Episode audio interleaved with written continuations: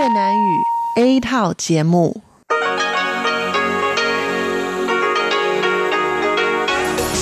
Đây là Đài Phát thanh Quốc tế Đài Loan RTI.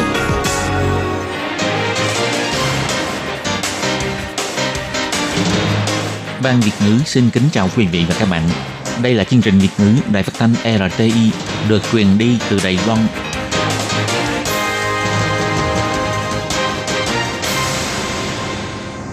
Các bạn thân mến, Hải Ly xin chào các bạn.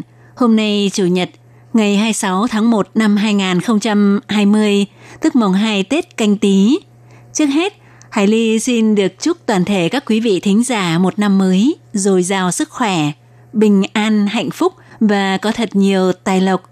Và tiếp theo, xin mời quý vị đón nghe chương trình phát thanh tiếng Việt của Đài Phát thanh Quốc tế Đài Loan RTI với các nội dung như sau. Mở đầu là phần điểm tin quan trọng trong tuần, tiếp theo là các chuyên mục tủ kính sinh hoạt, góc giáo dục và sau cùng khép lại bằng chuyên mục nhịp cầu giao lưu. Các bạn thân mến, để mở đầu cho chương trình, bây giờ hãy Ly xin mời các bạn đến với phần điểm tin quan trọng trong tuần. Trước hết là nội dung tóm lược. Năm ngoái, số lượng người sử dụng phương tiện vận chuyển hàng không tại Đài Loan lập kỷ lục. Tổng thống Thái Anh Văn khích lệ giới trẻ nông thôn quay về quê nhà để cho nông thôn tràn đầy sức sống và hấp dẫn hơn. Tăng cường quản lý cửa khẩu, hành khách đến từ Trung Quốc bị viêm phổi, bất kể là người quốc tịch nước nào đều sẽ bị cách ly. Tổng thống Thái Anh Văn bày tỏ, kết quả bầu cử thể hiện ý chí của cử tri sẽ chuyển hóa thành chính sách hai bờ eo biển. Thương gia Đài Loan bị nhiễm viêm phổi cấp do chủng virus corona mới. E ngại dịch viêm phổi Vũ Hán, người dân kéo nhau đi mua khẩu trang, xà phòng nước khử trùng. Các bạn thân mến và bây giờ Hải Ly xin mời các bạn đến với nội dung chi tiết của phần điểm tin quan trọng trong tuần.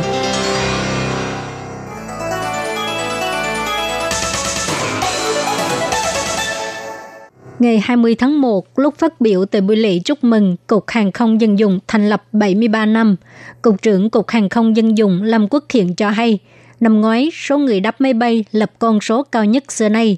Ngoài tuyến bay nội địa đạt 12,24 triệu lượt người, tuyến quốc tế bao gồm Hồng Kông Macau đạt 48,83 triệu lượt người, tuyến bay giữa hai bờ eo biển Đài Loan đạt 10,75 triệu lượt người. Du khách quá cảnh cũng có 340.000 lượt người, tổng cộng có 72,16 triệu lượt người. Ngoài ra, trong cả năm, tổng cộng có 580.000 chuyến bay. Vận chuyển hàng hóa cũng đạt 2,31 triệu tấn. Ông Lâm Quốc Hiện cho hay, ngoài có thành tích tốt trong mặt vận chuyển hàng không, Hội nghị Thượng đỉnh An toàn hàng không quốc tế được tổ chức vào tháng 11 năm ngoái, lần đầu tiên tổ chức tại Đài Loan. Mỹ cũng đặc biệt khen ngợi các tiêu chuẩn an toàn hàng không của Đài Loan đặt ra là đứng đầu thế giới. Ông Lâm Quốc Hiện cho biết. Chúng tôi ký kết hiệp định hàng không với 57 quốc gia. Chúng tôi cũng có 96 hãng hàng không tại Đài Loan, 323 tuyến bay và có thể bay đến 190 thành phố. Năm ngoái, Hội nghị Thượng đỉnh An toàn hàng không quốc tế được tổ chức tại Đài Loan. Trưởng đại diện văn phòng Đài Bắc của Hiệp hội Mỹ tại Đài Loan, ông William Brand Christensen đặc biệt khen ngợi tiêu chuẩn về an toàn hàng không do Cục Hàng không Dân dụng của Trung Hoa Dân Quốc đặt ra là hàng đầu thế giới. Ngày 20 tháng 1, Tổng thống Thái Anh Văn tiếp kiến những người đoạt giải thí điểm mô hình nông thôn năm 2019. Bà cho biết, trong những năm qua, bà đi đến nông thôn, bà cảm thấy sự phát triển của nông thôn ngày một đa dạng và phong phú, cũng tràn trề sức sống và sức sáng tạo. Bà cho rằng những người đoạt giải có mặt trong ngày hôm nay cũng là anh hùng nông thôn, dùng phương pháp khác nhau để thúc đẩy phát triển nông thôn, đem đến sức sống mới cho nông thôn, đẩy mạnh tái sinh nông thôn. Tổng thống Thái Anh Văn biểu thị, trong tương lai, chính phủ sẽ tiếp tục đưa ra các chính sách để khích lệ giới trẻ nông thôn trở về quê nhà, để cho họ vận dụng những gì mình đã học để phát triển nông thôn, tạo nên sức sống mới, đồng thời xây dựng một chuỗi công nghiệp cấp 6 ở nông thôn. Tổng thống Thái Anh Văn cho hay, trong kế hoạch 4 năm tới, vận dụng tiếp thị và kỹ thuật để nâng cấp nông nghiệp là một trong những mục tiêu quan trọng nhất của chính phủ. Vì vậy, chúng tôi sẽ tiếp tục tăng cường trong mặt chuỗi lành, chế biến và hậu cân, cũng hy vọng sẽ xây dựng một chuỗi công nghiệp cấp 6 ở nông thôn. Tổng thống Thái Anh Văn biểu thị trước sự dẫn dắt của Chủ tịch Ủy ban Nông nghiệp Trần Cát Trồng, sản lượng và xuất khẩu đều đạt thành tích rất tốt. Sau này, chính phủ sẽ cùng với nông dân tiếp tục cố gắng để cho nông thôn tràn đầy năng lượng và sức hấp dẫn, để cho nông dân có nhiều đảm bảo và cơ hội để phát huy sức sáng tạo, cùng để cho ngành nông nghiệp tiếp tục nâng cao và gia tăng giá trị. Theo phương tiện truyền thông của chính phủ Trung Quốc đưa tin, ông Trung Nam Sơn, trưởng ban chuyên gia cấp cao Ủy ban Y tế và Sức khỏe Quốc gia của Trung Quốc, khi trả lời phỏng vấn vào tối ngày 20 tháng 1 cho biết, bệnh viêm phổi do chủng virus corona mới hay viêm phổi Vũ Hán đã được xác nhận có 14 nhân viên y tế bị nhiễm bệnh và sẽ bị lây nhiễm từ người sang người. Hiện trên toàn cầu đã có hơn 200 người bị nhiễm bệnh phổi Vũ Hán. Dịch bệnh có dấu hiệu đang lan rộng, làm gia tăng mối đe dọa đối với Đài Loan. Đài Loan đã thành lập Trung tâm Chỉ huy Phòng chống dịch bệnh Trung ương. Chập tối ngày 20 tháng 1 đã tổ chức hội nghị ứng phó lần thứ nhất. Khi trả lời phỏng vấn vào ngày 21 tháng 1, Phó Giám đốc Sở Quản lý và Kiểm soát Dịch bệnh Trang Nhân Tường cho biết, đối với tất cả mọi du khách nhập cảnh vào Đài Loan, bất kể là người có quốc tịch nước nào, trong vòng 14 ngày đã từng tới Trung Quốc du lịch và theo đánh giá khách quan bị nhận định là viêm phổi dựa trên các yếu tố như triệu chứng thở hổn hển, thở gấp, nồng độ oxy trong máu, vân vân thì khi nhập cảnh sẽ được chuyển tới bệnh viện và bất cứ là người có quốc tịch nước nào đều sẽ bị cách ly theo quy định, áp dụng cách làm đồng nhất giống với các quốc gia khác. Ngoài ra cũng sẽ tiến hành tuyên truyền hướng dẫn kiến thức y tế liên quan cho du khách đến từ các khu vực Trung Quốc, Hồng Kông và Macau. Cục Quản lý và Kiểm soát Dịch bệnh cũng nhắc nhở thêm, người Đài Loan nếu đi Trung Quốc trong dịp này phải làm tốt việc đảm bảo vệ sinh cá nhân, không tiếp xúc với động vật hoang dã và người bị mắc các căn bệnh hô hấp cấp tính, cũng không nên ra vào các chợ truyền thống và các phòng khám, bệnh viện. Ngoài ra, khi nhập cảnh vào Đài Loan nếu có tình trạng bị sốt, bị ho, phải chủ động thông báo cho nhân viên kiểm dịch tại các sân bay và các cảng khẩu. Trong vòng 14 ngày sau khi về nước, nếu xuất hiện những triệu chứng nghi ngờ bị nhiễm bệnh, có thể gọi tới đường dây nóng về phòng dịch và đeo khẩu trang đi khám theo hướng dẫn. Khi đi khám, hãy nói cho bác sĩ biết về quá trình du lịch, tính chất công việc và lịch sử tiếp xúc. Ngoài ra còn gồm thông báo chẩn đoán. Ngoài ra thì Phó Giám đốc Sở Quản lý và Kiểm soát Dịch bệnh Trang Nhân Tường cũng nhắc nhở các cơ sở y tế. Trong thời gian thành lập Trung tâm Chỉ huy ứng phó dịch bệnh, các thông tin liên quan về dịch bệnh và các biện pháp phòng chống đều do Trung tâm Chỉ huy ứng phó dịch bệnh thống nhất công bố với công chúng, kêu gọi người dân tuyệt đối không được tùy tiện phát tán, lan truyền những thông tin có được về dịch bệnh mà không rõ nguồn gốc hoặc chưa được chứng thực để tránh bị vi phạm pháp luật. Trả lời chương trình phỏng vấn đặc biệt của Ira TV vào ngày 20 tháng 1, khi được đặt ra câu hỏi về sự ảnh hưởng tới quan hệ hai bờ eo biển của cuộc bầu cử lần này, Tổng thống Thái Anh Văn nhắc lại rằng cuộc bầu cử lần này có một cái lợi, đó là sự thể hiện ý chí của người dân Đài Loan để Trung Quốc có thể nghe thấy dân ý và sự kỳ vọng của Đài Loan mà không phải thông qua ngôn ngữ đã được trao chuốt của các nhà chính khách. Tổng thống cho rằng cuộc bầu cử lần này là một thông tin rất trực tiếp Bà hy vọng phía bên kia bờ eo biển hãy suy xét về kết quả của cuộc bầu cử lần này, thậm chí xem xét lại cần phải có những sự điều chỉnh ra sao đối với cách xử lý mối quan hệ hai bờ eo biển trong thời gian vừa qua. Tổng thống Thái Anh Văn nói.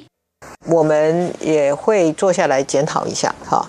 那呃，在这一次的选举的选民所表达的意志，哈，我们也必须。 Chúng tôi cũng sẽ ngồi xuống thảo luận lại xem ý chí mà các cử tri bày tỏ trong lần bầu cử này. Chúng ta cần ngồi xuống suy xét lại. Chính ý chí muốn bày tỏ này, chúng ta làm thế nào để chuyển hóa vào chính sách hai bờ eo biển của chúng ta, để làm sao trong lúc ý chí của người dân Đài Loan được truyền đạt, sự kỳ vọng được xử lý, thì bên cạnh đó chúng ta tiếp tục duy trì sự hòa bình ổn định của hai bờ eo biển. Ngoài ra, khi bị hỏi tới việc nước Mỹ tỏ ra khá thân thiện trong cuộc tổng tuyển cử lần này của Đài Loan, phía Mỹ cũng đã từ lâu luôn yêu cầu Đài Loan mở cửa cho nhập khẩu sản phẩm thịt bò và thịt lợn Mỹ – thì hai bên mới có thể ký kết hiệp định mậu dịch tự do FTA. Trong tình hình này, việc mở cửa nhập khẩu cho sản phẩm thịt bò và thịt lợn Mỹ đã có lộ trình hay chưa? Thì theo Tổng thống cho biết, không giấu gì mọi người, đích thực việc mở cửa cho sản phẩm thịt bò và thịt lợn Mỹ là một vấn đề quan trọng trong mối quan hệ thương mại Đài Mỹ, nhưng không phải là xử lý theo kiểu yêu cầu cao tới mức bất hợp lý, mà vẫn phải tuân thủ quy tắc nhất định sức khỏe của người dân Đài Loan là sự cân nhắc quan trọng nhất và phải đưa ra phán đoán cuối cùng dựa trên tiêu chuẩn quốc tế và các bằng chứng khoa học.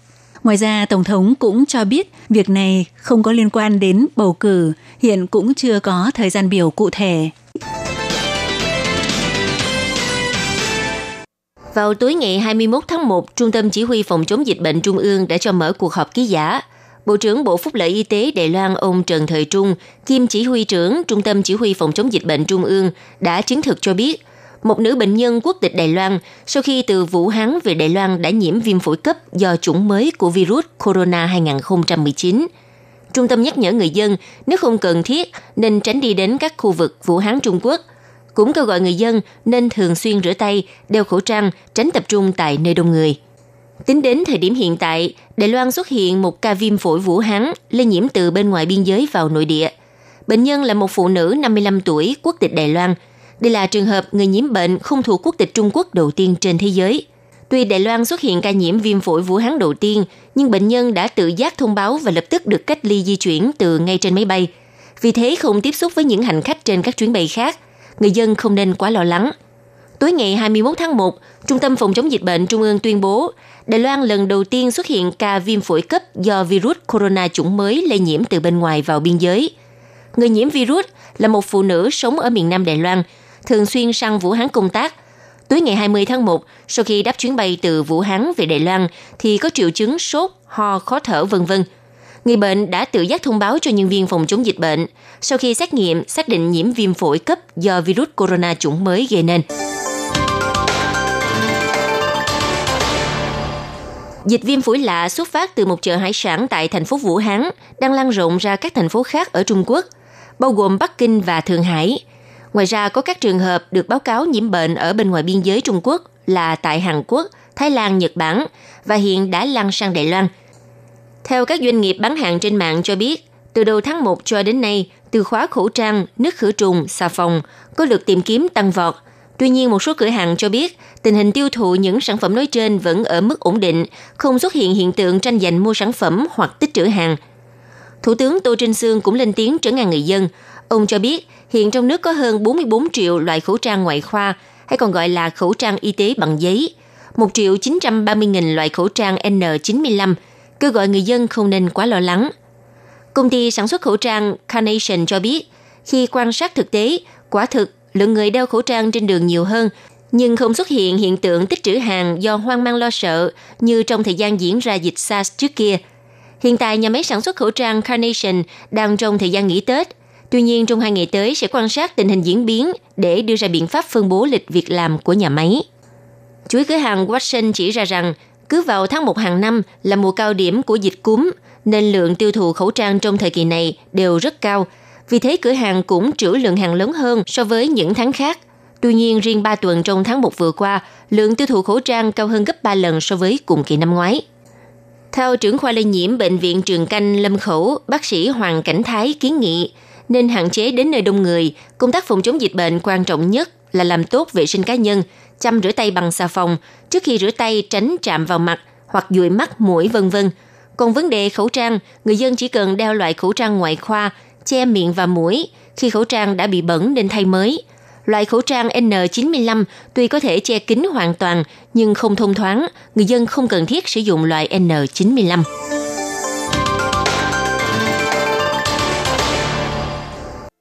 Các bạn thân mến, vừa rồi các bạn vừa theo dõi nội dung phần điểm tin quan trọng trong tuần do Hải Ly, Lệ Phương và Tường Vi cùng thực hiện. Một lần nữa Hải Ly xin gửi đến quý vị thính giả và toàn thể gia đình một lời chúc năm mới an khang, thịnh vượng, vạn sự như ý. Và bây giờ mời quý vị tiếp tục đón nghe những nội dung còn lại của chương trình hôm nay. Hải Ly cũng xin được nói lời tạm biệt với các quý vị tại đây. Bye bye!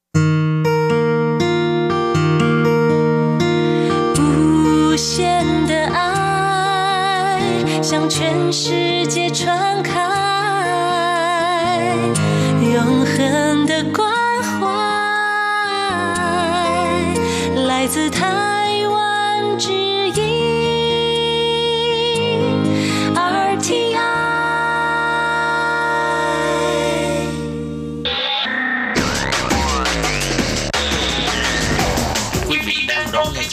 Ngữ tại RTI truyền thanh từ Đài Loan.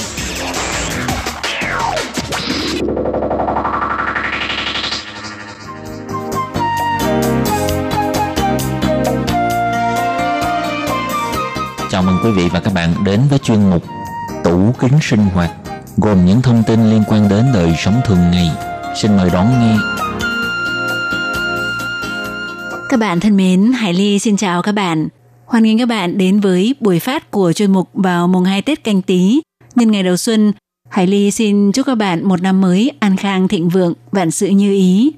Thưa các bạn, ngày Tết chính là dịp cả gia đình sum họp quây quần bên nhau và tất nhiên không thể thiếu những bữa ăn ngày Tết rất đầm ấm và thịnh soạn.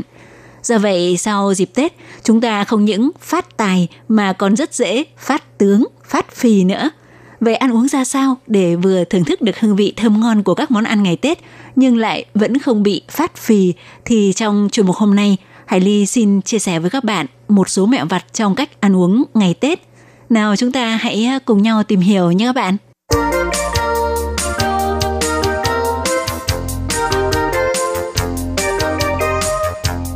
Các bạn thân mến, Tết là dịp chúng ta nghỉ ngơi sau một năm làm việc vất vả, cùng sum họp đoàn tụ với gia đình để hưởng không khí đón Tết đầy ấm cúng.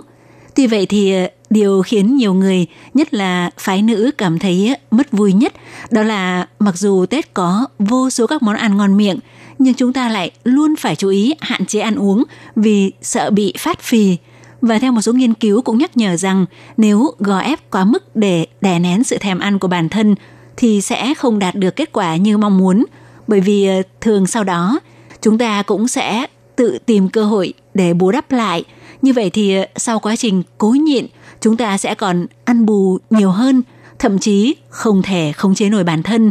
Và thế là tất cả mọi sự cố gắng nhịn ăn trước đó coi như uổng công vô ích. Do vậy thì ờ, cách tốt nhất không phải là tự ép mình nhịn ăn mà vẫn ăn nhưng ăn sao cho đúng cách để không bị phát phì lại vẫn được thưởng thức hương vị tuyệt vời của những món ngon ngày Tết thì ờ, để làm được điều này, sau đây Hải Ly xin được chia sẻ với các bạn một số nguyên tắc ăn uống không sợ phát phì trong dịp Tết. Trong đó, nguyên tắc đầu tiên đó là thông minh tránh xa các loại chất béo. Vậy làm thế nào để tránh xa các loại dầu mỡ và chất béo? Thì chúng ta có thể áp dụng những phương pháp như sau.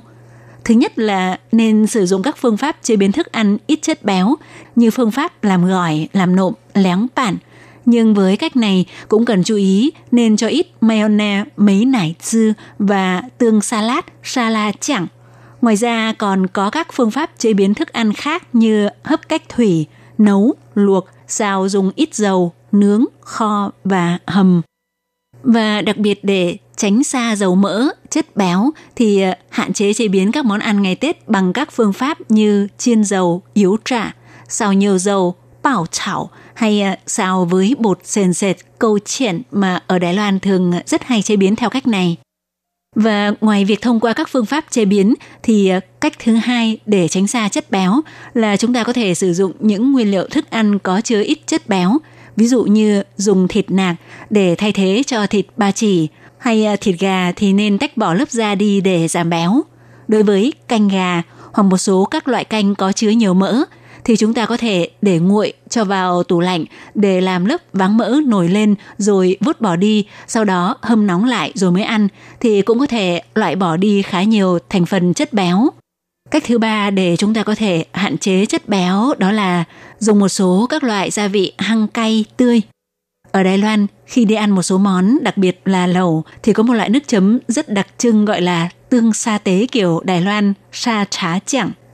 Tuy có vị ờ, rất ngon, nhưng loại nước chấm này có hàm lượng chất béo và lượng calo rất cao bởi vì nó được chế biến từ rất nhiều loại nguyên liệu và cho thêm dầu ăn, cho nên chúng ta có thể sử dụng một số các loại gia vị tươi như hành hoa, gừng, tỏi cho vào để tăng thêm hương vị thơm ngon cho món ăn, thay thế cho các loại nước chấm có độ béo và hàm lượng calo cao như sa trá chẳng, tương ớt, dầu mè hay ờ, ớt xào dầu.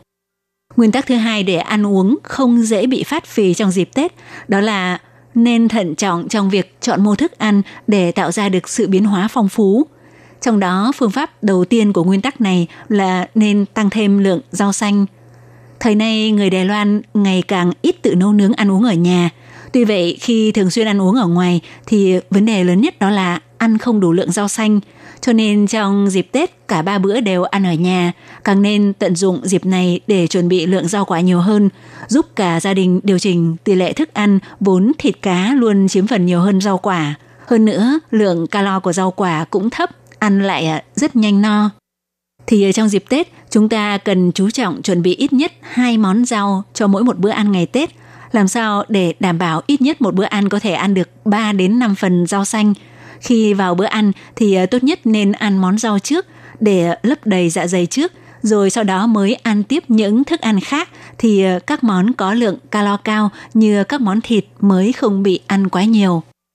Phương pháp thứ hai trong nguyên tắc chọn nguyên liệu thức ăn đó là nên hạn chế ít ăn những loại thực phẩm gia công – thì ờ, những loại thực phẩm thiên nhiên còn tươi nhất định sẽ giàu dinh dưỡng hơn so với các loại thực phẩm gia công. Và tương ứng thì ờ, lượng calo, lượng chất béo và hàm lượng chất muối trong các loại thực phẩm thiên nhiên cũng sẽ ít hơn. Cũng không chứa những thành phần phụ gia bằng các chất hóa học không tốt cho sức khỏe như các loại thực phẩm gia công. Tuy vậy, theo phong tục ăn Tết ở Đài Loan, thì ờ, không thể thiếu được một số món ăn cổ truyền của người Hoa như lạp sườn hay các loại thịt ướp sấy, là rậu, Thực ra cũng không tới mức chúng ta phải à, nhịn hoàn toàn, không gắp dù chỉ một miếng các loại thức ăn được chế biến từ thực phẩm gia công. Vì làm như vậy cũng rất khó trong không khí những bữa ăn ngày Tết. Tuy nhiên chúng ta phải luôn tự nhủ, ăn vài miếng là đủ, là phải ngưng lại để dành bụng ăn các loại thức ăn được chế biến từ các loại thực phẩm tươi khác và ngoài ra thì ờ, mấy ngày hôm nay là dịp mà các gia đình Đài Loan hay quây quần lại ăn bữa lẩu cuối năm mà người ta hay gọi là uế lú thì ờ, cần hạn chế, không nên ăn các loại lẩu có lượng calo và lượng chất béo cao như các loại thịt viên, oán dự, cá viên, úy chảo hay ờ, tôm viên, xa chảo, vân vân mà nên ăn các loại lẩu có ít calo và sử dụng các nguyên liệu thức ăn tươi như lẩu thịt nạc, hải sản và đậu phụ. Cách thứ ba trong nguyên tắc chọn lựa đồ ăn đó là nên chọn món cung cấp chất tinh bột bằng lương thực không qua tinh chế. Thì những loại ngũ cốc thô chưa qua tinh chế như gạo lứt, sao mì, gạo nguyên phôi, pây giá mì, ngũ cốc tổng hợp, mặc dù cần phải nhai kỹ hơn nhưng cũng sẽ cảm thấy nhanh no hơn so với gạo trắng đã qua tinh chế. Như vậy sẽ giúp chúng ta không bị ăn quá lượng, hơn thế nữa, các loại lương thực chưa qua tinh chế rất giàu các thành phần như chất xơ, vitamin và khoáng chất rất tốt đối với sức khỏe. Nguyên tắc thứ ba để không bị phát phì trong dịp Tết là nên hạn chế vài ba ngày mới ăn một bữa thịnh soạn. Thưa các bạn thì ở Đài Loan năm nay được nghỉ Tết cũng khá dài ngày, vì vậy chúng ta nên sắp xếp ăn uống một cách hợp lý. Ví dụ người Đài Loan rất coi trọng bữa cơm tất niên và ngày con gái đi lấy chồng về thăm bố mẹ đẻ vào ngày mùng 2 Tết – thì ờ, trong hai ngày đó, chúng ta có thể thoải mái thưởng thức những món ăn ngon. Còn những ngày khác còn lại, nên duy trì lượng thức ăn như ngày thường, hoặc thậm chí nên giảm bớt đi một chút. Cũng nên ăn nhiều rau hơn, ít ăn các món thịt và món điểm tâm ngọt. Để điều chỉnh lượng calo và chất béo dư thừa quá mức được tích lại sau những bữa ăn thỉnh soạn của mấy ngày trước đó. Nguyên tắc thứ tư là trong dịp Tết có thể dùng trà thay thế cho rượu để giảm bớt lượng calo không cần thiết. Vào dịp Tết gặp gỡ, tiếp đón bạn bè, người thân thì khó tránh khỏi việc nhâm nhi một vài ly để chúc Tết. Nhưng vì thế, chúng ta cũng sẽ uống vào cơ thể không ít calo. Một ly chỉ khoảng 80cc rượu thiệu hưng sao xin chiểu, tương đương với khoảng 108 calo. Một lon bia tương đương khoảng 180 calo thì ờ, chỉ cần uống 2 đến 3 ly là lượng calo cũng kha khá rồi. Bù lại, nếu vận động bằng hình thức bơi lội thì phải mất khoảng hơn một tiếng mới tiêu hao hết số năng lượng như vậy. Vì vậy, trong dịp Tết thì tốt nhất chúng ta nên nhắc nhở bản thân phải hạn chế bia rượu. Ví dụ như hạn chế lượng bia rượu trong một bữa ăn nhiều nhất là một lon bia hoặc hai ly rượu vang hay ờ, ba ly rượu thiệu hưng. Mỗi lần nâng ly chỉ nên nhấp một ngụm nhỏ là được, mà không nên mỗi lần cụng ly đều uống cạn cả một ly. Nếu điều kiện cho phép có thể từ chối, thì tốt nhất có thể dùng trà thay thế cho rượu. Thực ra mà nói thì việc nâng ly chúc Tết chỉ quan trọng là ở cái tâm mà không nhất thiết cứ bắt buộc phải uống bia rượu. Nguyên tắc thứ năm để tránh bị phát phì trong dịp Tết đó là thay đồ ăn vặt từ bánh kẹo đổi thành ăn các loại hạt khô. Thông thường đại đa số các loại bánh kẹo ăn vặt trong dịp Tết đều có hàm lượng calo, hàm lượng chất béo và hàm lượng đường khá cao, nhưng giá trị dinh dưỡng lại không có là bao. Nếu muốn nhấm nháp chút đồ ăn vặt trong dịp Tết thì ờ, chi bằng ăn các loại hạt khô như lạc, hạt hạnh đào, hứa tháo, hạnh nhân, sinh rấn của vân vân. Tuy nhiên thì ờ, lượng calo và hàm lượng chất béo của các loại hạt tuy là chất béo tốt, không bão hòa, cũng ờ, không thấp. Nếu ăn nhiều quá thì ờ, vẫn dễ bị ờ, phát phì. Do vậy ờ, nhắc nhở mọi người khống chế lượng hạt ăn trong một ngày không nên vượt quá một vốc tay. Như vậy thì vẫn được hưởng thú vui nhấm nháp quả vặt nhưng lại không lo vòng ba của cơ thể chúng ta sẽ bị nứt ra. Và nguyên tắc cuối cùng để không bị phát phì trong dịp Tết là cả gia đình hoặc một nhóm bạn bè nên cùng nhau ra ngoài hoạt động. Bởi vì thường ngày thì ai nấy đều rất bận rộn, khó mà có lúc cả gia đình đều có mặt. Nên tận dụng dịp nghỉ Tết này, cả gia đình đi ra ngoài ô chơi, vừa có cơ hội vận động thư giãn, hoặc nếu không đi xa được thì cũng có thể bố trí đi dạo ở công viên hoặc leo núi ở gần nhà – hay cả nhà rủ nhau vừa dạo phố vừa kết hợp mua đồ dùng gia đình, đi siêu thị từ 1 đến 2 tiếng đồng hồ cũng có thể giúp tiêu hao bớt không ít calo. Còn riêng đối với các bạn thính giả là lao động hiện đang làm việc tại Đài Loan, thì ờ, những người làm công việc giúp việc tại các gia đình hoặc làm khán hộ công có lẽ thiệt thòi hơn cả vì không được nghỉ, thậm chí dịp Tết sẽ bận rộn vất vả hơn vì phải phụ giúp gia đình nhà chủ lo chuẩn bị ăn Tết Ngoài ra thì ờ, các bạn lao động làm việc ở các nhà máy của Đài Loan hầu hết đều cũng được nghỉ Tết. Mặc dù không có điều kiện sum họp ăn uống linh đình cùng với gia đình, chúng ta có thể bố trí hoạt động để một nhóm bạn bè cùng tham dự như đi tham quan các tụ điểm văn hóa, du lịch tại địa phương ở gần nơi chúng ta làm việc hoặc cùng nhau thưởng thức các món ăn ngày Tết của Đài Loan tại các quán ăn, nhà hàng. Thưa các bạn, thì một lần nữa nhân dịp ngày mùng 2 Tết canh tí, Hải Ly cũng xin gửi tới các bạn lời chúc năm mới. Cầu chúc tất cả các bạn nghe đài bước sang năm mới canh tí nhanh nhạy như con giáp của năm nay, phát tài nhưng ờ, không phát phì, nụ cười luôn nở trên môi, tiền tài và tình cảm cả năm đều rùng rỉnh. Xin hẹn gặp lại các bạn trong buổi phát vào tuần sau cũng của chuyên mục này. Thân ái, chào tạm biệt các bạn. Để đảm bảo quyền và ích lợi cho lao động nước ngoài làm việc tại Đài Loan, Bộ Lao động Đài Loan đã thiết lập một đường dây nóng 1955 bảo vệ và tư vấn miễn phí cho lao động nước ngoài trong 24 tiếng đồng hồ.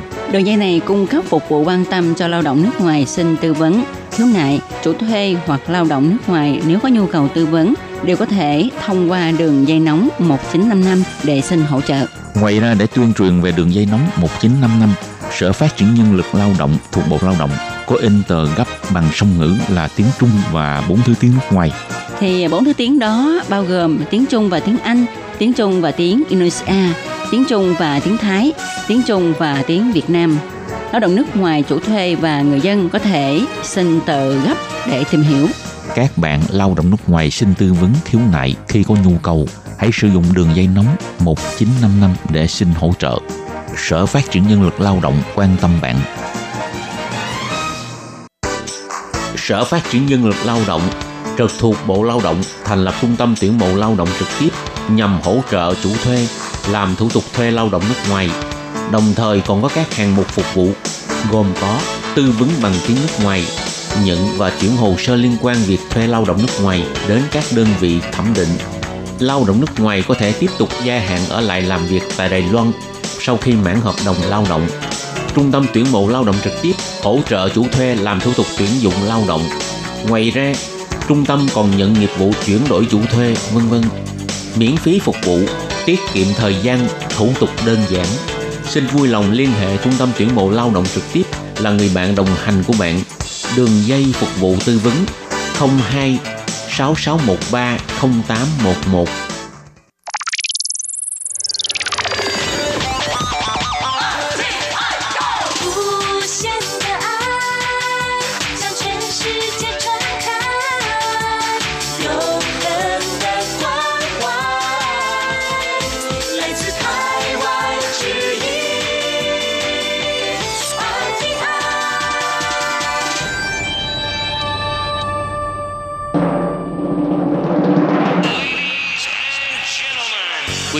đang đón nghe chương trình Việt ngữ Đài RTI truyền thanh từ Đài Loan.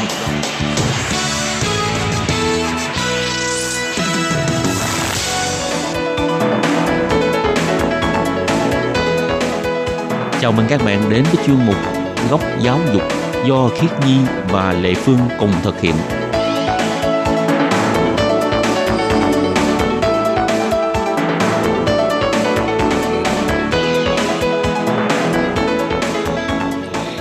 Nhi và Lệ Phương xin chào các bạn. Xin mời các bạn cùng đón nghe chuyên mục Góc Giáo dục của tuần này. Khiết Nhi có nghĩ là mình sẽ tiếp tục học à, chương trình tiến sĩ không? Tạm thời Khiết Nhi chưa đủ can đảm. Đang cân nhắc về vấn đề gì? Thực ra thì ờ, Khiết Nhi nghĩ là nếu như mà học về tiến sĩ á, nó cần phải có một cái sự tập trung rất là cao để mà đi ờ, nghiên cứu chuyên sâu một cái vấn đề. Thì bản thân Khiết Nhi thấy là mình bây giờ vẫn chưa có đủ thời gian cũng như là chưa có đủ cái sự tập trung đó cho một cái việc nghiên cứu. Uh-huh. Lê Phương thì thấy học tiến sĩ rất là khó. Cái thứ nhất, tiếng Anh phải thiệt là giỏi. Đúng rồi. Ừ. Tại vì tiếng Anh không giỏi là thôi, khỏi nghĩ tới rồi. tại phần lớn là lúc học thạc sĩ tiến sĩ thì các tài liệu đều là tiếng Anh hết Ừ. nếu như mà tiếng Anh không giỏi thì rất là khó để viết cái bài báo học thuật Ừ, mà tiến sĩ khó hơn thạc sĩ rất là nhiều, rất là nhiều. ừ. Thạc sĩ thì ai học thì cũng tốt nghiệp một cách dễ dàng. Nhưng mà tiến sĩ có nhiều bạn đã học cả 6 năm trời vẫn chưa tốt nghiệp. Cho nên á, thôi đi, mình à, bao nhiêu năm nay, Khiết Nhi bao nhiêu tuổi rồi, còn có nhiều tuổi để mà học Ừ. tiến sĩ không? thôi thanh xuân như một tách trà khi Nhi À. không có muốn là uống xong tách trà mà vẫn còn đang ngồi học ok, thì để dành cho những người đang à, cầu tiến nè, rồi à, tiếng Anh cũng thiệt là giỏi nè, có những cái lý tưởng à, cao cả nè. Rồi thì hôm nay tại sao nhắc về cái việc học tiến sĩ? Tại vì hôm nay Khiết Nhi sẽ phỏng vấn một nghiên cứu sinh tên là Ngọc Diệp thì bạn ấy hiện giờ là đang học trường Đại học Quốc gia Đài Loan và đang là tiến sĩ năm thứ nhất. và sau đây xin mời các bạn cùng đón nghe buổi trò chuyện giữa Khiết Nhi với bạn Ngọc Diệp nhé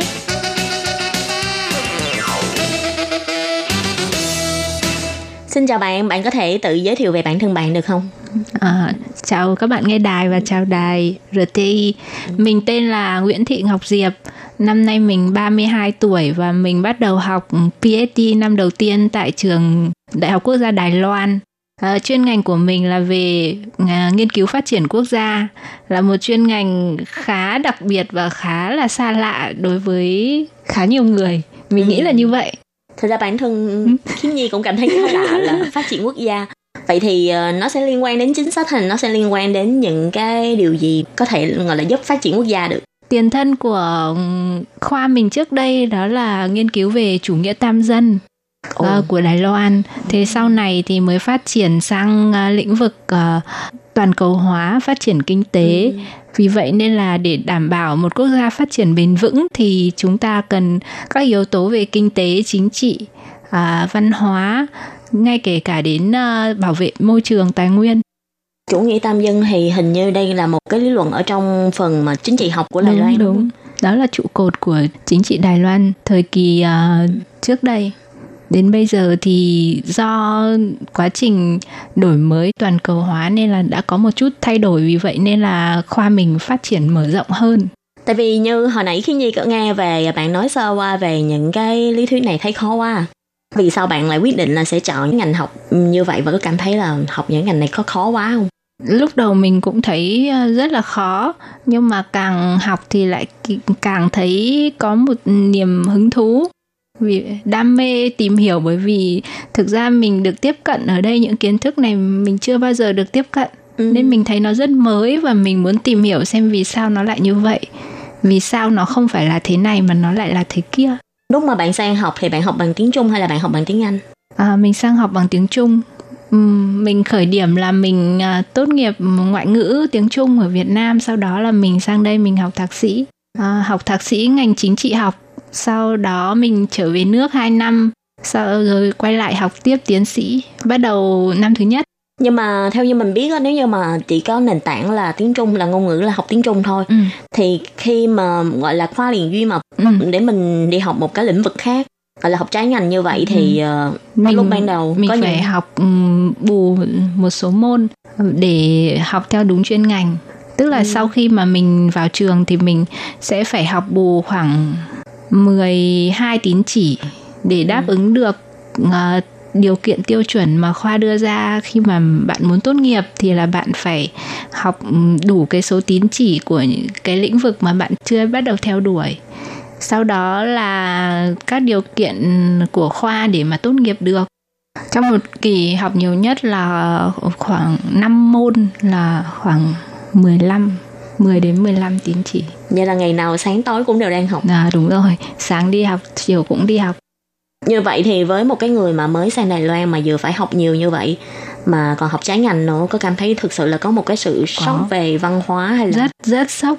Kiến thức rất rất nhiều và ngày nào cũng phải thu thập rất rất nhiều kiến thức. Sau đó là tài liệu thì à, có cả tiếng Trung và tiếng Anh mà tiếng Anh thì lại còn nhiều hơn tiếng Trung nữa. Viết paper cũng nhiều viết ờ, các bài review. Ồ, nói chung là rất rất nhiều bài tập. Mà mình cảm thấy nhiều lúc là ngập tràn trong đống uh, tài liệu mà mình đọc thì mãi mà không hết được ấy thông thường thì ờ, theo như trước đây có giáo sư khuyên là một học kỳ cho sinh viên master là chỉ nên học 3 môn thôi đó là khoảng 9 tín chỉ là đúng vừa. vậy đúng vậy. Tại vì bù lại thì bạn lại còn có những cái môn mà phải học thêm nữa cho nên là với bạn là thực sự là nó rất là nhiều. Tại vì học master cũng khác với lại học đại học mà đúng không? Đúng rồi. Thực ra thì học đại học thì nó vẫn sẽ nhẹ nhàng hơn so với học master.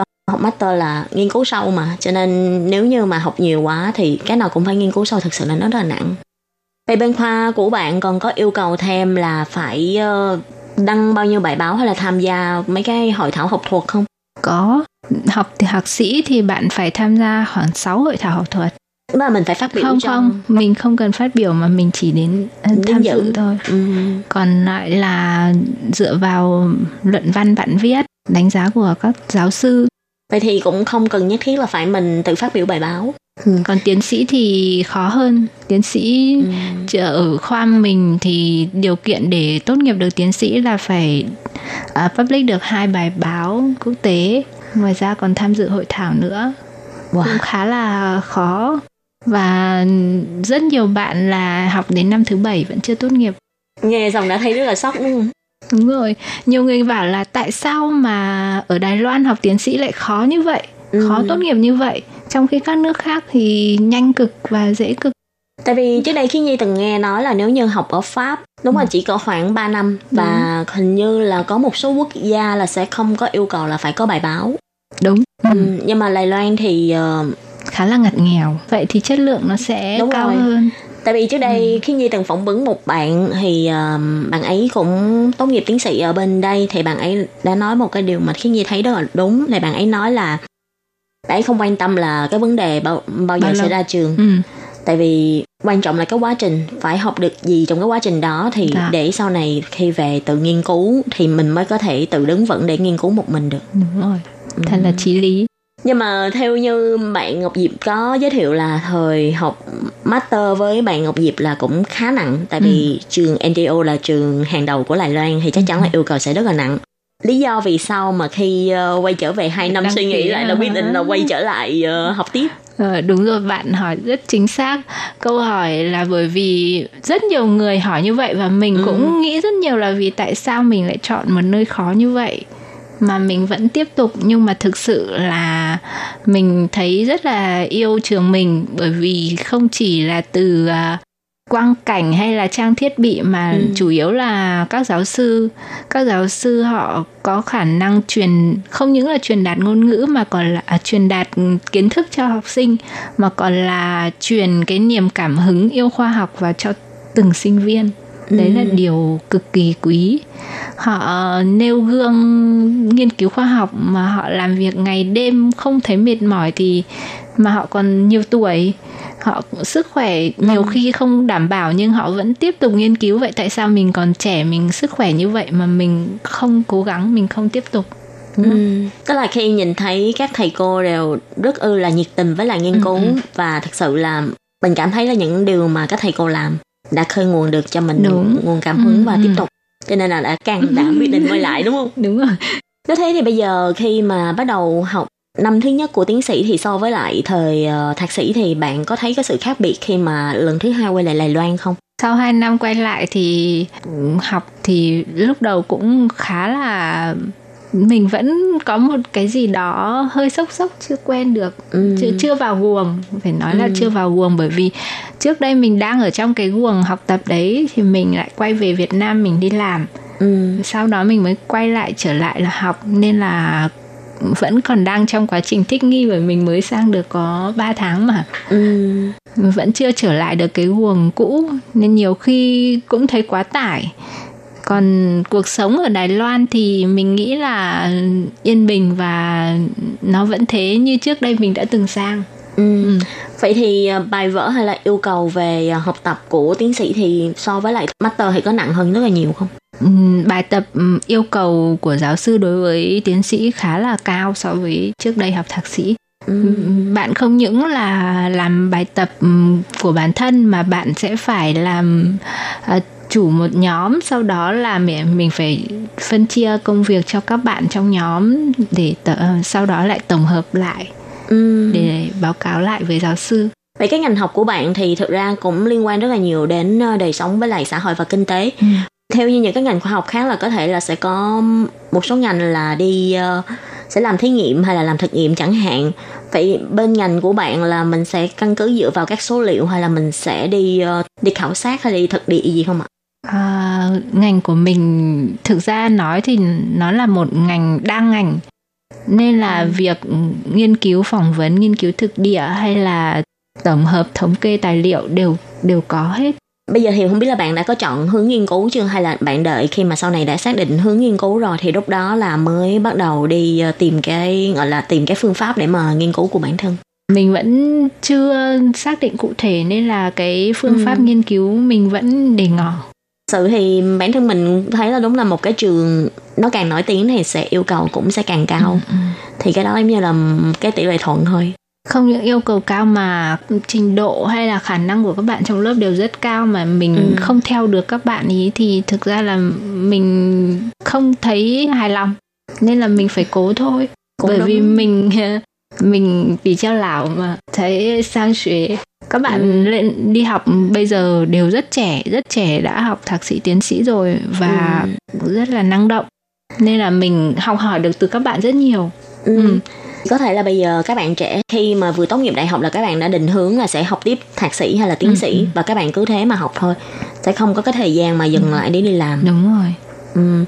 Nhưng mà bù lại thì ờ, khi một người đã từng đi làm và đã từng có một cái cách nhìn thực tế hơn về cuộc sống và xã hội thì mình nghĩ học về xã hội học sẽ rất là thích hợp. Những cái ngành liên quan đến xã hội học thì sẽ có một cái cách nhìn rất là thực toàn tế. diện hơn. Không chỉ mỗi sách vở mà ít ra bạn đã có một chút Ừ. thực tế. Ừ, ừ. ừ. thì cái đó sẽ là cái lợi thế của Ngọc Diệp rồi. Mình có thể hỏi là vì sao hồi trước đây ờ, Ngọc Diệp lại quyết định là chọn trường NTO để học?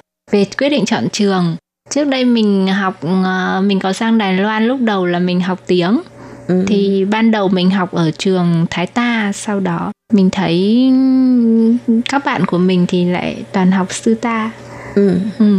mà sư ta đúng là một môi trường quốc tế để dành cho học ngôn ngữ nên Ừ. là mình lại chuyển sang sư ta học Ừ.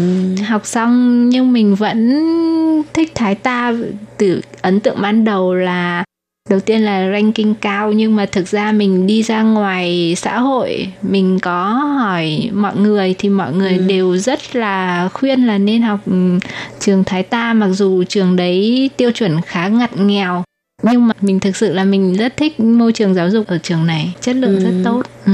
thì cũng như vấn đề hồi nãy mình nói thôi Ừ, ừ, thì ừ. cái gì cũng có giá của nó mà thì nó dạy tốt cho mình thì nó sẽ đòi hỏi mình rất là Ừ, cao à, mình có thể hỏi là bạn học ngôn ngữ khoảng bao lâu thì bạn mới bắt đầu chuyển sang uh, sinh yeah. Các bạn thân mến, vừa rồi là tiến sĩ tương lai, bạn à, Ngọc Diệp đã chia sẻ rất là nhiều về cái việc bạn ấy đang theo học tiến sĩ tại Đài Loan ha. Nhưng mà vì thời lượng của chương trình có hạn cho nên xin tạm chấm dứt ngăn đây. Tuần sau các bạn nhớ tiếp tục đón nghe nhé. Bye bye.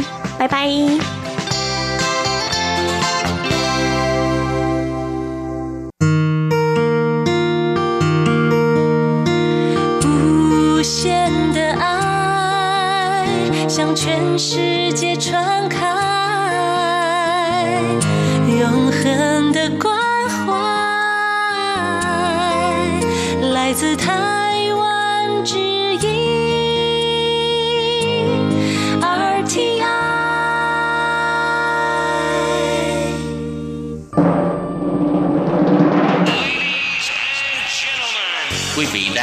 Chương trình Việt ngữ Đài RTI truyền thanh từ Đài Loan.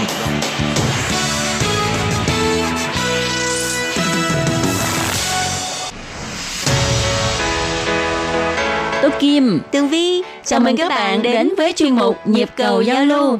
Mong rằng tiết mục này là nơi chia sẻ tâm tư tình cảm của mọi người, thắt chặt mối thân tình giữa các bạn với chúng tôi.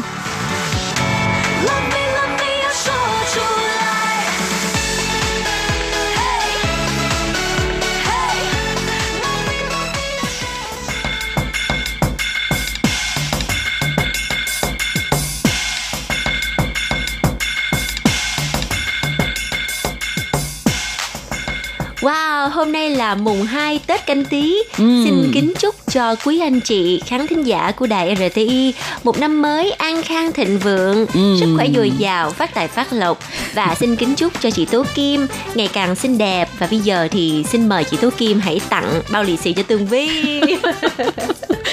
các bạn thấy Tường Vi có quá đáng lắm không? Dành chút trước về cái khi người ta cho lì xì. Rồi, cho hai bao luôn. Wow, cảm ơn chị Tố Kim nha. vâng thưa các bạn, hôm nay là mùng 2 Tết canh tí um, thật sự thì Tường Vi tới bây giờ vẫn rất là yêu thích cái không khí ngày Tết. Mặc dù mình đã lớn rồi, nhưng mà Ừ. vẫn rất là thích Tết và thích được nhận bao lì xì. Cho nên bây giờ thỏa nguyện rồi ha. Ừ. Được hai bao lì xì thật là to to to, to đùng luôn nhưng mà phải coi trong đó có bao nhiêu. bao lì xì bên ngoài to nhưng mà bên trong mới là quan trọng. Tôi Kim cũng xin chúc cho các bạn ha, năm nay nhận được rất là nhiều bao lì xì ha, tiền vào như nước lũ. Vâng thưa các bạn, ngày hôm nay thì à, là mùng 2 Tết canh tí là một ngày rất là thiêng liêng của năm mới và bây giờ chắc là mọi người cũng đang à, ở du xuân, đang chúc Tết. Ừ. Ở Việt Nam mình có câu ha mùng 1 Tết cha, mùng 2 Tết mẹ, mùng 3 Tết thầy. Ừ, đúng Ừ. rồi. À, chắc chắn rằng hôm nay cũng còn rất là nhiều người đi chúc Tết ha. Thì đây là một cái phong tục tôi Kim thấy rất là có ý nghĩa. Ừ. Và cứ mỗi à, ngày Tết thì à, là cái thời khắc mà cho chúng ta cả gia đình có dịp sum vầy, đoàn tụ lại với nhau và chia sẻ những à, phút giây sum vầy hạnh phúc cùng bên nhau. Ừ. Điều này thực sự là nếu mà Tường Vi mà được à, kỳ này mà được về Việt Nam ăn Tết thì Tết của Tường Vi sẽ vui hơn rất là nhiều. Năm nay phải ở Đài Loan ăn Tết. Thôi kệ thì mình cùng vui với các bạn thính giả ha. Hôm nay thì mình cũng chúc Tết cho tất cả mọi người á Mình chúc chung ha, không cần mà đi đến mọi người nhưng mà cái tiếng nói của mình nó sẽ vang đến, nó sẽ đến với tất cả các bạn thính giả ờ, ở Việt Nam, ở Đài Loan và trên cả thế giới. Ha. Và thưa các bạn, ban Việt ngữ cũng đã nhận được à, một lá thư chúc Tết của anh à, Phạm Xuân Triển. Thực sự là Tường Vi và Tố Kim vô cùng xúc động và lá thư này thì à, đã nhận được hồi trước Tết rồi. Ừ. Nhưng mà đợi tới à, cái dịp đặc biệt là vào đúng mùng 2 Tết thì Tường Vi với Tố Kim mới chia sẻ lá thư này đến với tất cả mọi người. Ừ. Và lá thư này thì anh Xuân Chuyển có ờ, viết một bài gọi là Xuân quê hương để gửi tặng cho ban Việt ngữ và cũng như là tất cả các bạn thính giả nghe đài. Rất là cảm ơn anh Xuân Triển cũng ờ, chúc anh năm mới tràn đầy niềm vui, hạnh phúc, sức khỏe dồi dào nha. Và bây giờ thì Tường Vi, Tố Kim xin phép được chia sẻ bài viết của anh Phạm Xuân Triển với tựa đề Xuân quê hương. Cùng chúc Tân Xuân. ngày đầu một năm đi lễ lăng ông xem trái nhân duyên xin quẹ tơ chân thành khấn nguyện cầu mong giá đạo phúc lộc hạnh thông pháo xuân mơ hội muôn lòng Những tia nắng ấm áp đầu tiên đang bắt đầu hé nở. Một mùa xuân nữa lại trở về, đúng như quy luật tự nhiên của nó. Từng cơn lạnh giá rét buốt thấu con tim đã qua rồi, có còn chăng cũng chỉ là dư âm còn sót lại của một mùa đông đã tàn tạ. Trên bầu trời trong xanh, những đàn chim én lượn tung tăng liếu lo, réo gọi mùa xuân về. Tất cả vạn vật, cỏ cây hoa lá, đua nhau khoe sắc, nảy lọc đâm chồi. Bởi sức xuân mãnh liệt đang lan tỏa tràn trề trên mọi nẻo đường, khắp chốn quê hương. xuân đến xôn xao muôn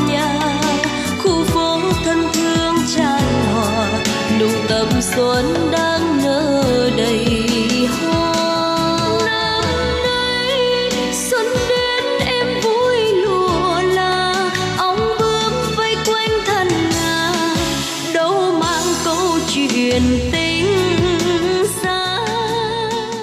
Một tiếng hát ngọt ngào tha thiết cất lên từ câu đó, bất chợt làm cho tâm hồn tôi sao động, nhớ thương da diết bạn bè người thân nơi chốn quê nhà. Bởi thêm mùa xuân nữa, phải ở lại trực cơ quan đón Tết xa nhà. Một cảm giác thật cô đơn trống trải đến lạ thường. Nhưng nghĩ lại, tôi cảm thấy vẫn còn may mắn được mừng đón xuân ngày trên đất nước quê hương mình. Vì mang cùng tâm trạng ăn Tết xa nhà, nên hơn ai hết, tôi rất thấu hiểu và thông cảm cho nỗi lòng những người con đất Việt nơi đảo Ngọc Tha Hương trước không khí một mùa xuân mới đang về. Mai đào nở khắp quê nhà, an khang thịnh vượng, món quà đón xuân. Dù ai đi ngược về xuôi, nhớ mùa xuân đến, chung vui gia đình. Chúng ta cũng không thể không tự hào trước bầu không khí chuẩn bị đón mừng Tết Nguyên đán cổ truyền dân tộc hàng năm ở đất nước mình hết sức chu đáo, đầm ấm, dạt dào tình cảm và quá đội thân quen. Có nơi nào sánh được? Giờ đây tôi lại khao khát có lại được cái cảm giác những ngày chưa thoát ly gia đình. Cứ qua rằm tháng chạp, mẹ tôi bắt đầu tất bật lo toan chuẩn bị nào là củ cải, cà rốt, hành kiệu làm dưa món, bếp thơm, lá dông xanh, gói bánh chưng vân vân. Anh hai tuổi thì cầm cụi, lau chùi cẩn thận từng cái lư đèn, quả bồng, đơm trái cây trên bàn thờ tổ tiên. Còn chị hai tôi, ngoài việc sắm quần áo mới cho hai bé gái sinh đôi, chị vốn rất khéo tay, tỉ mỉ làm ra những loại bánh mứt gói trong giấy kiến vàng, xanh, đỏ, đủ màu, trông thật là đẹp mắt. trường tôi quá vụng về nên thường hay bị chị mắng yêu. Con trai kiểu gì lớn tòng ngồng rồi mà chẳng giúp gì được cho mẹ, cho chị vậy hả? Tôi chỉ biết cười trừ.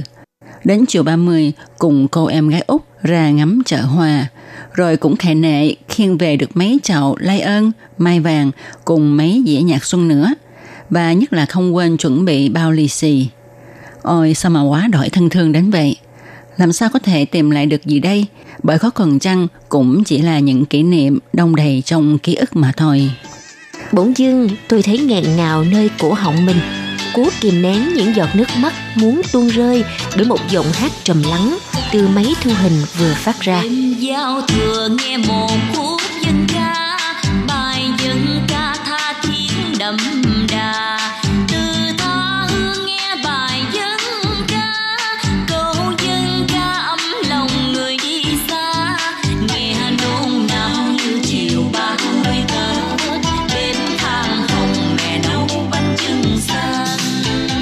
Giai điệu bài hát như muốn thúc giục tôi bỏ hết công việc bề bộn để được về quê quần bên mâm cơm đầm ấm gia đình, tận tay thắp nén nhang thơm lên bàn thờ tổ tiên trong ngày đầu năm mới. Nhưng tôi lại nghĩ đến những anh chị em, những người con đất Việt vì hoàn cảnh đang sinh sống làm việc nơi đảo quốc Đài Loan và những nơi khác xa quê hương. Có lẽ họ cũng đang cố gắng kìm nén nỗi lòng thương nhớ khôn nguôi. Tiếng hát Phương Anh vẫn ngọt ngào tha thiết, trầm lắng, lai động trong tiếng trống khai xuân, hoa quyện bay bổng trong tiếng pháo giao thừa đang bắt đầu rộn ràng khắp nơi.